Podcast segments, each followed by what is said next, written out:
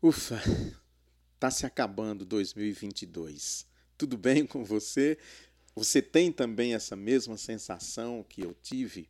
Vamos dar uma passada rápida assim, só no mundo de pessoas famosas para a gente lembrar quem nós perdemos nesse ano de 2022.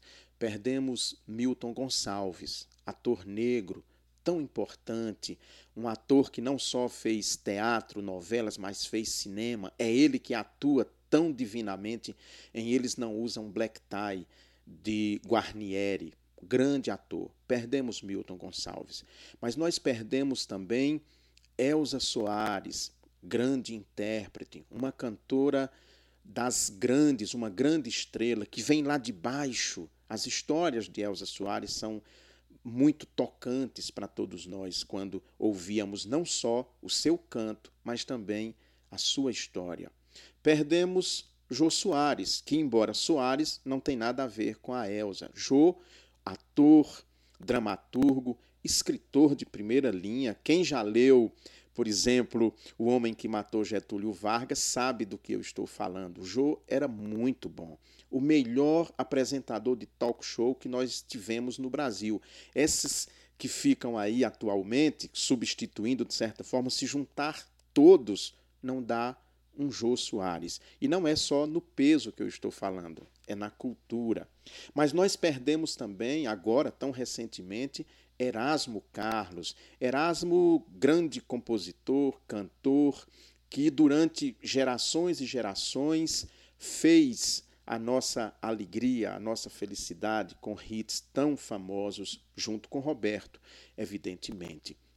Perdemos Susana Naspolini, uma jornalista que, depois de uma longa luta contra o câncer, acabou sendo vencida uma jornalista que deixou também uma marca indelével de luta, de busca pela verdade. Perdemos Pedro Paulo Rangel, ator também de cinema, teatro, até os últimos momentos da vida dele, ele atuou no teatro, levando até oxigênio para que nos intervalos ele pudesse respirar minimamente uma, uma, grande figura, uma grande referência na cultura brasileira.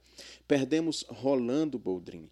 Pelo menos nos últimos 40 anos, Rolando Boldrin animava as manhãs brasileiras, trazendo para todos nós o melhor da música brasileira a diversidade da cultura brasileira, principalmente o que ele dizia: vamos tirar a cultura da gaveta, levando nos seus programas, na Globo, na Band e na Cultura, o que não toca no rádio, o que nós não vemos no horário nobre da televisão.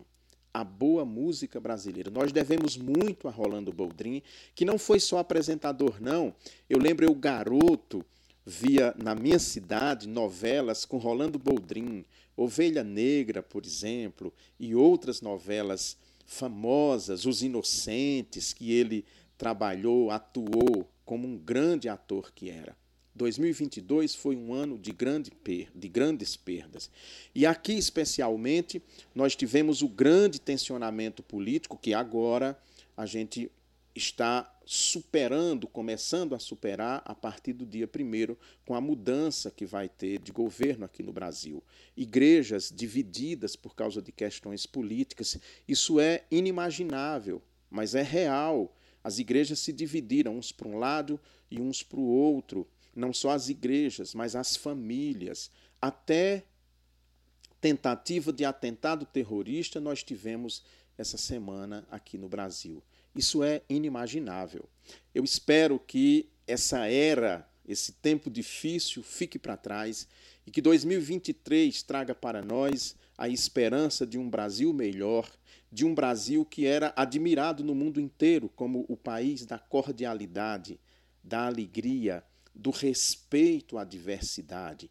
A formação cultural brasileira, lá na sua raiz, é diversa. Nós fomos formados por europeus brancos, negros africanos e índios nativos. Esse é o caldeamento da cultura brasileira. Além disso, além disso, as expressões culturais que são muitas e que se formaram a partir desse amálgama dessa mistura. E é isso que faz o Brasil ser belo, é isso que faz o Brasil ser admirado, é essa diversidade cultural que nós temos aqui. Que 2023 seja recuperada o respeito à diversidade, que 2023 nós recuperemos o respeito pelo outro, por quem pensa diferente, por quem quer ser diferente, porque quem quer viver diferente, mas que cada um, dentro do seu diferente, respeite o outro diferente. Que o Brasil volte a atrair estrangeiros que querem vir para cá, conhecer, andar, frequentar os mais diversos ambientes, seja o Nordeste brasileiro, ou o Sudeste, ou o Sul, Norte, Centro-Oeste, cada região do Brasil tem algo bacana, inédito, particular e que isso seja valorizado.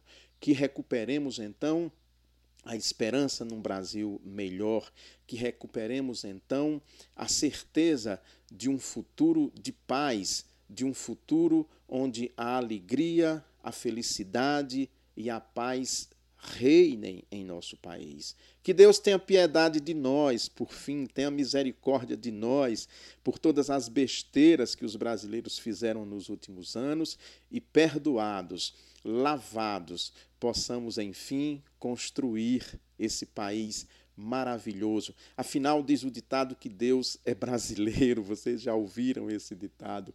Então, em sendo Deus brasileiro, que a brasilidade prevaleça e que, enfim, fique para trás tudo aquilo que nos faz olhar para 2022 e não querer viver novamente essa era que termina.